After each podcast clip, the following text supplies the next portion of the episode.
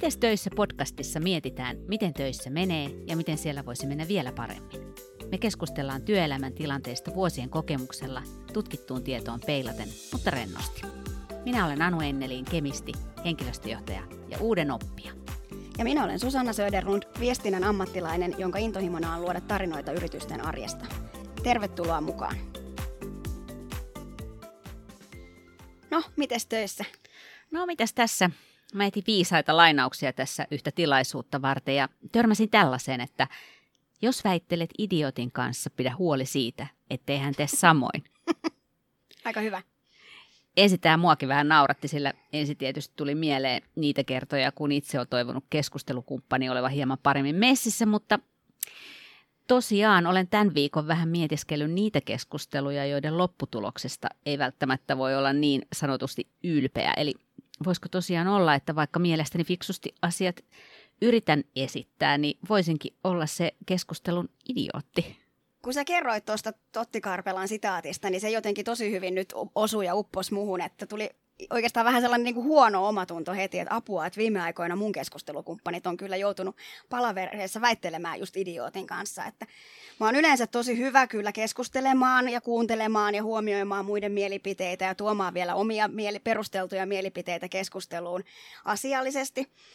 Mutta nyt jotenkin on menossa semmoinen rankka vaihe tässä työelämässä, niin, niin, ja itse on jotenkin koko ajan kireä ja ärtynyt, kun tuntuu, että asioita hoidetaan huonosti, niin sitten mä huomaan, että mä oon ihan palavereissakin ruvennut vastaamaan jotenkin liian aggressiivisella äänensävyllä ja kumonnut toisten väitteitä ihan semmoisilla, että no eihän noin nyt kukaan ajattele, tai että no ei kai me nyt tällä tavalla voida tehdä.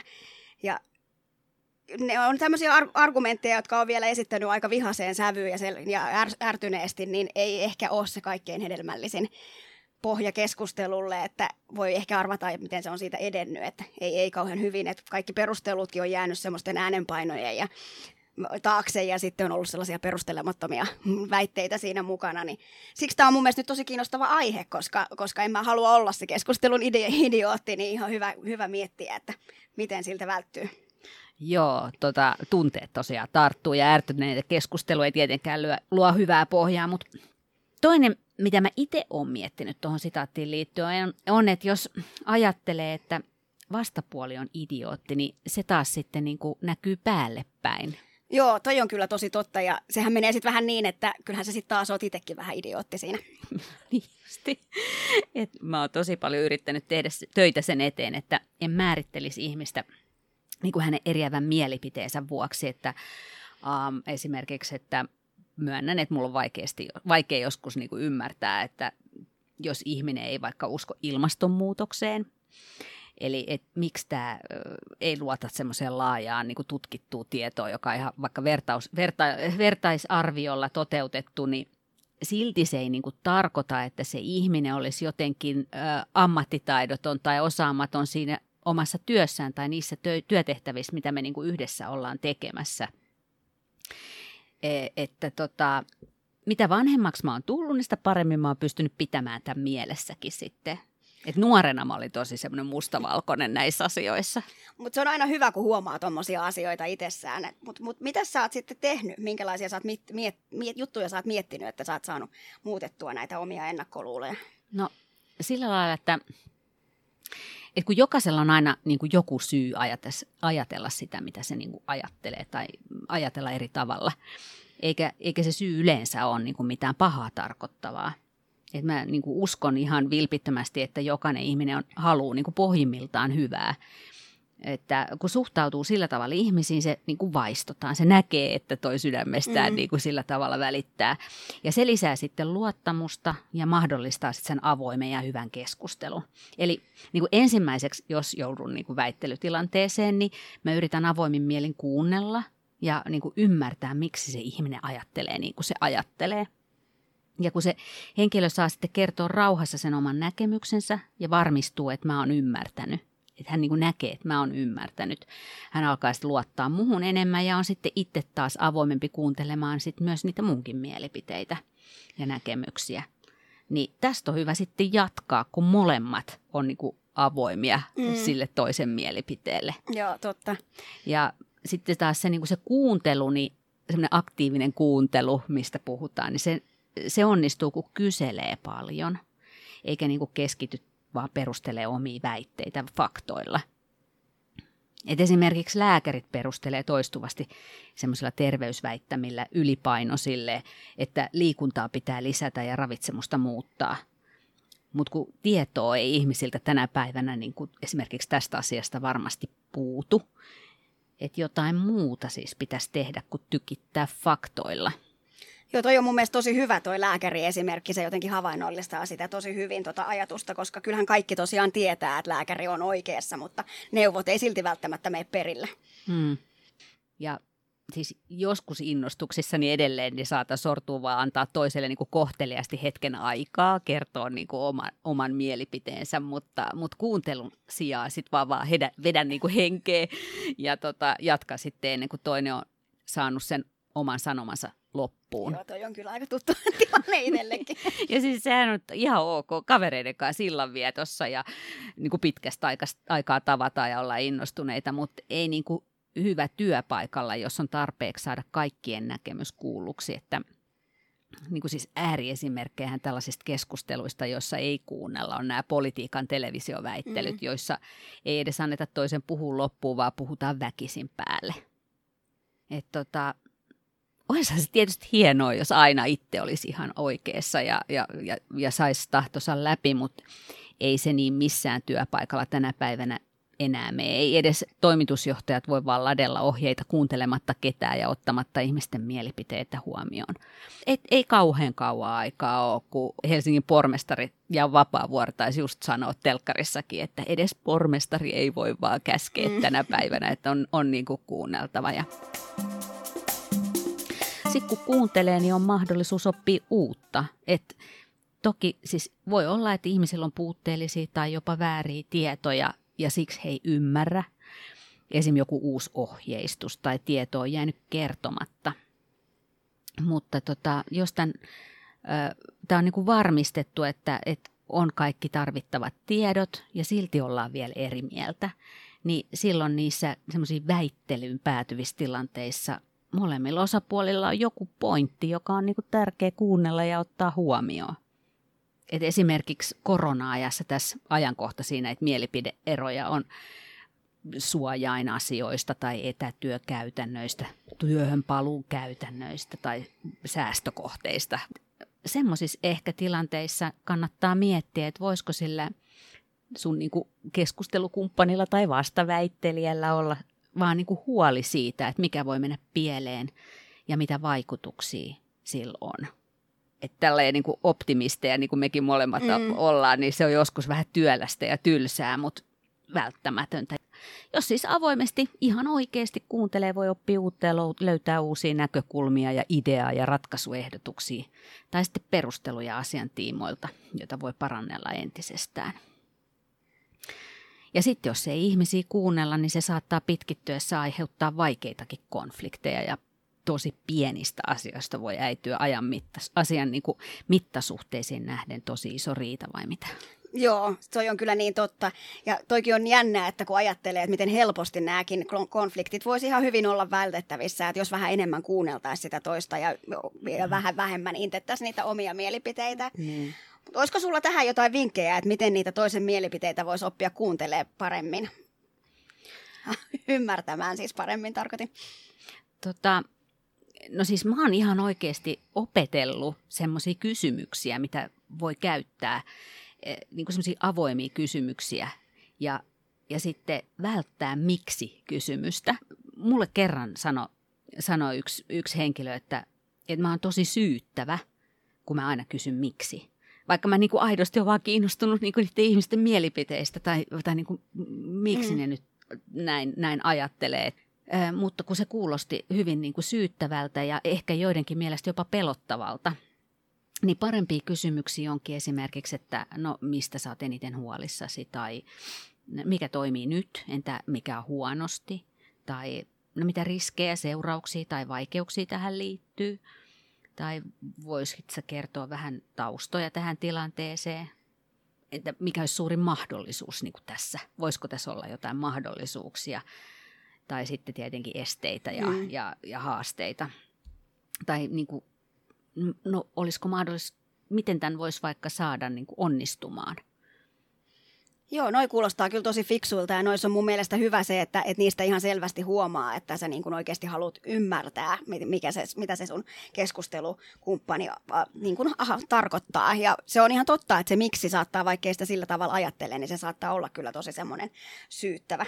Joo, että mä tiedän, ne, jotka tuntee näitä liinin työkaluja ja liinin periaatteita, niin ne ne ainakin tietää tämän viisi kertaa miksi kysymyssarjan, joka on siis oikeasti tosi hyvä työkalu, jos halutaan löytää perussyitä niin kuin ongelmiin tai niin kuin vaikka joidenkin prosessien semmoisiin hankaluuksiin. Mutta ehkä väittelyssä on parempi käyttää viisi kertaa semmoisia pehmeämpiä kysymyksiä. Sillä saa niin se saman ratkaisun pääsee oikein tosi syvälle siihen niin kuin ydinkysymykseen siellä, että esimerkiksi sellaista viisi kertaa, että no mistä tämä voisi johtua, kerro lisää. Ja plus sitten, että voisiko tähän olla joku erityinen syy. Plus sitten vielä, että no mistä tämä sitten aiheutuu ja voisiko tähän vielä vaikuttaa joku. Kun sitä vaan niin kuin jatkaa, niin sitten lopulta se juurisyy sieltä sitten tulee esiin.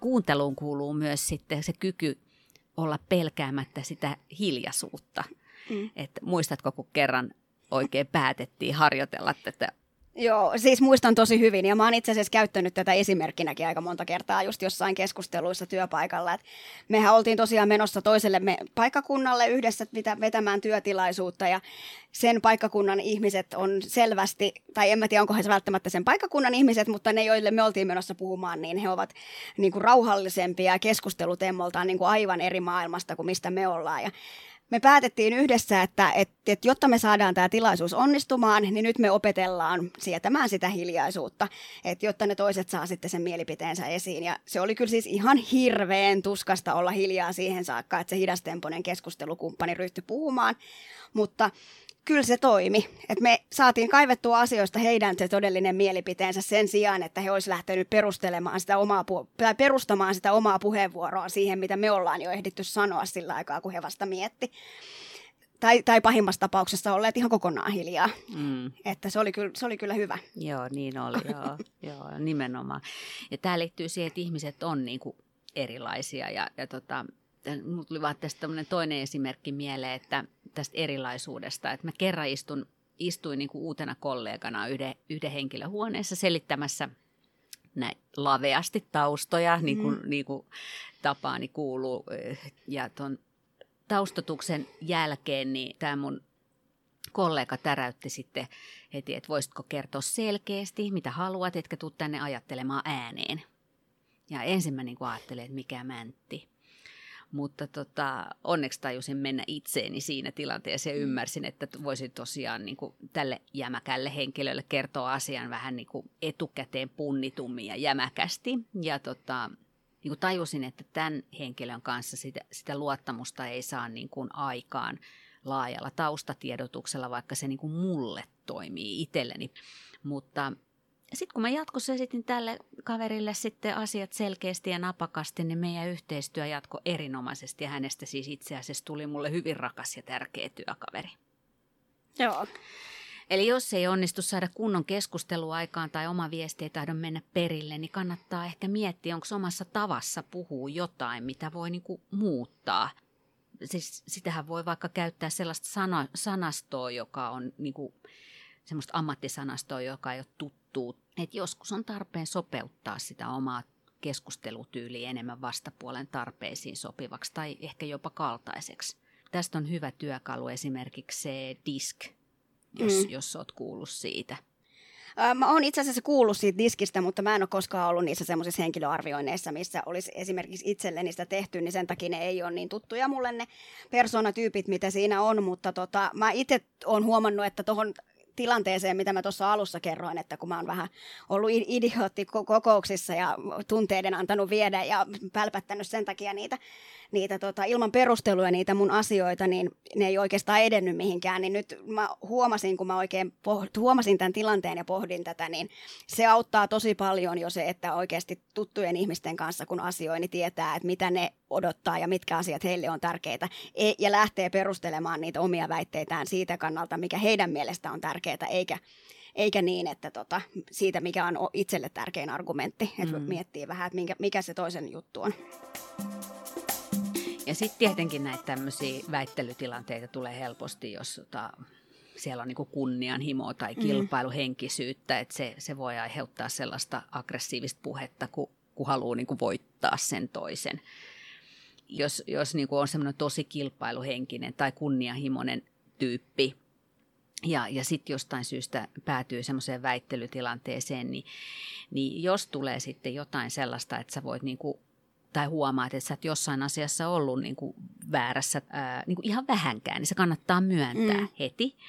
Se jo heti vähän niin kuin rentouttaa sitä tilannetta ja luo sellaista luottamusta, että – se on jännä muuten toi luottamuksen herättäminen, että se ei välttämättä aina tuu mieleen, että, se, että, että sä myönnät, että sä oot väärässä tai et tiedä tarpeeksi, niin voisi olla luottamusta herättävä, mutta ainakin mulla se nimenomaan menee just niin päin. Joskushan se on sillä tavalla, että ajattelee, että se ei herätä luottamusta, jos myöntää virheitä mm. sen takia, että, että kun se oma ammattitaito ja mm. se osaaminen on itselle niin tärkeää, niin silloinhan se niinku myönnät, että sä et olekaan täydellinen ja et osaakaan täydellisesti sitä sun, sun ammattia tai sitä asiaa, mutta, mutta, mutta näin myöntäessä, niin, niin silloin saanat sille toiselle ihmisellekin tilaa sitten tulla vastaan. Hmm. Mulle itselleni just niin kuin se mun oma, oma ammattitaito ja osaaminen on tosi tärkeää, että mä teen sen eteen tosi paljon töitäkin, niin se olisi ihan kauheata, jos joku ajattelisi, että mä olen ammattitaidoton. Että tällainen pelko vie helposti sitten niin kuin vähän väärille urille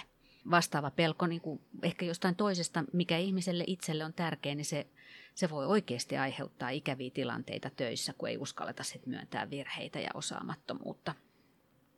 Et siksi ei mun mielestä koskaan kannata syyttää ihmisiä osaamattomiksi tai ammattitaidottomiksi, vaan kannattaa miettiä, miten mahdollisesti sitä tarvittavaa ammattitaitoa saadaan käyttöön ja, tai miten sitä voidaan lisätä, jos sitä puuttuu. Kannattaa opetella sellaiset perustelun taidot, jos haluaa omia asioitaan niin kuin viedä eteenpäin ja tulla ymmärretyksi, ettei sitten tunne kuohussa ajaudu väittelemään moralisoinnin, syyttely, huhupuheiden tai niin kuin oletusten avulla, mm. joka on inhimillistä kyllä. Mm. Jos mä oon niin kuin menossa itselleni tai yritykselleni niin kuin tärkeäseen keskusteluun, niin sitten mä punnitsen ne argumenttini etukäteen tosi tarkkaan. Eli perustuuko ne mielipiteet vain tunteeseen tai omiin kokemuksiin vai onko siellä niin kuin, sille väitteelle luotettavaa tutkittua faktaa tueksi. Voi olla vaikea olla etsimättä vaan niitä niin kuin, omia väitteitä tukevia tutkimuksia, mutta jos pyrkii aidosti semmoiseen mm. objektiivisuuteen, mm. niin se olisi kyllä tosi hyvä ää, sitten kertoo niin kuin selkeästi ne taustat, suositukset ja tavoitteet ja, ja sitten esittää niitä faktoja väitteiden tueksi. Ja sitten perustella ne suositukset ja tavoitteet sekä sitten sille niin kuin e, yritykselle ja sitten sille henkilölle tärkeimmillä vaikutuksilla. Eli kerron siitä, mitä itse kukin tästä saa ja mitä niin kuin vaikeuksia sillä voidaan estää. Ja itse asiassa sulta mä oon oppinut tosi hyvän työkalun, sen avainviestien muotoilun. Et miten se menikään? Äh, joo, se oli itse asiassa kyllä tosi hyvä juttu, että se oli ehkä paras asia, jonka mä opin mentorointiohjelmassa kokeneemmalta kollegalta. Ja se liittyy oikeastaan semmoiseen laajempaan muutosviestinnän malliin, eli siihen, miten muutoksesta pitäisi työpaikalla viestiä. Mutta sen teemat sopii kyllä tällaisiin väittelytilanteisiin myös. Voitaisiin muuten tehdä siitä muutosviestinnästä vaikka ihan oma jakso jossain vaiheessa, mutta tiivistetään nyt ne avainviestit myös tähän keskusteluun. Eli, eli aina kun haluaa perustella omaa kantaansa tai ehkä etenkin tapauksissa, jossa haluaa keskustelukumppanin ymmärtävän omat point, niin kuin ne mun omat pointit, niin kannattaa etukäteen tiivistää siitä omasta ehdotuksesta niin kuin vaikka kolme olennaista pointtia pääviesteiksi, joita keskustelun aikana sitten toistaa. Ja huom, nämä ei ole siis ne sun omasta mielestä tärkeimmät pointit, vaan ne, mitkä on tärkeimmät sille sun keskustelukumppanille. Et jos mun esimerkiksi tarvii työkaverin kanssa keskustella jostain asiasta, joka vaikuttaa meidän molempien työhön, niin ei ehkä kannata aloittaa sitä perustelua sillä, että kun tämä vähentää multa nyt viikossa viisi tuntia työstä, koska ei se välttämättä motivoi sitä toista. Toki jos hän on ka- tosi auttavainen työkaveri, niin voi motivoida sekin, mutta kannattaa kuitenkin miettiä, että mitä se toinen siitä saa tai mitä me niin kuin yhdessä kaikki saadaan siitä, jos me tehdään tämä muutos. Joo, no toi on, toi on niin, niin, niin hyvä. mitäs jos vähän tiivistettäisiin, että miten välttää joutumasta väittelyyn, josta ei seuraa muuta kuin ärtymystä ja sellaista konfliktia, joka ei edistä asian etenemistä ja mitä me saatiin tänään koko? Ää, no joo, esimerkiksi semmoiset asiat, että jos mä huomaan ajattelevani, että mun keskustelukumppani on idiootti tai tyhmä, niin pitää herätä. Hänellä on syynsä ajatella eri tavalla ja nyt sitten selvitetään ne syyt. Mä kuuntelen uteliaasti, mitä keskustelija sanoo. Henkilö näkee ja tuntee silloin, että arvostan hänen mielipidettään ja sitten se myös lisääntyy, lisää luottamusta, jonka jälkeen on paljon avoimempi pohja keskustelulle. Tarvittaessa yritän mukauttaa omaa kommunikointityyliäni keskustelukumppanin tyyliin. Kysyn avoimia kysymyksiä enkä suljettuja miksi-kysymyksiä. E-, en pelkää hiljaisia hetkiä. Keskustelukumppani saattaa miettiä, hän on todennäköisesti hitaampi kuin minä tai saattaa olla harkitsevampi. Punnitsen kaikki väitteeni etukäteen ja kerron selkeästi suositukset ja tavoitteet ja vähän dataa niiden, niiden tueksi. Mietin ehkä näitä avainviestejä. Ja sitten kerron, että mikä voisi mennä pieleen ja mitä vaikutuksia sillä voisi olla, mutta käännän sen niin päin, että miten nämä huolet on vältettävissä. Ja, ja sitten se perustelu, eli ilman moraalisointia ja syyttelyä, niin perustelen kaikki faktat. Montas palaveria sulla on ollut tällä viikolla? No aika monta. niin mä arvasinkin. Kaikillahan niitä on nykyään ihan järjettömästi ja aika moni on sitä mieltä, että suurin osa on ihan hyödyttömiä. Me keskustellaan tulevassa jaksossa siitä, onko palaverin aina pakko mennä ja pohditaan lisäksi sitä, miten palaverista, palavereista saisi parempia.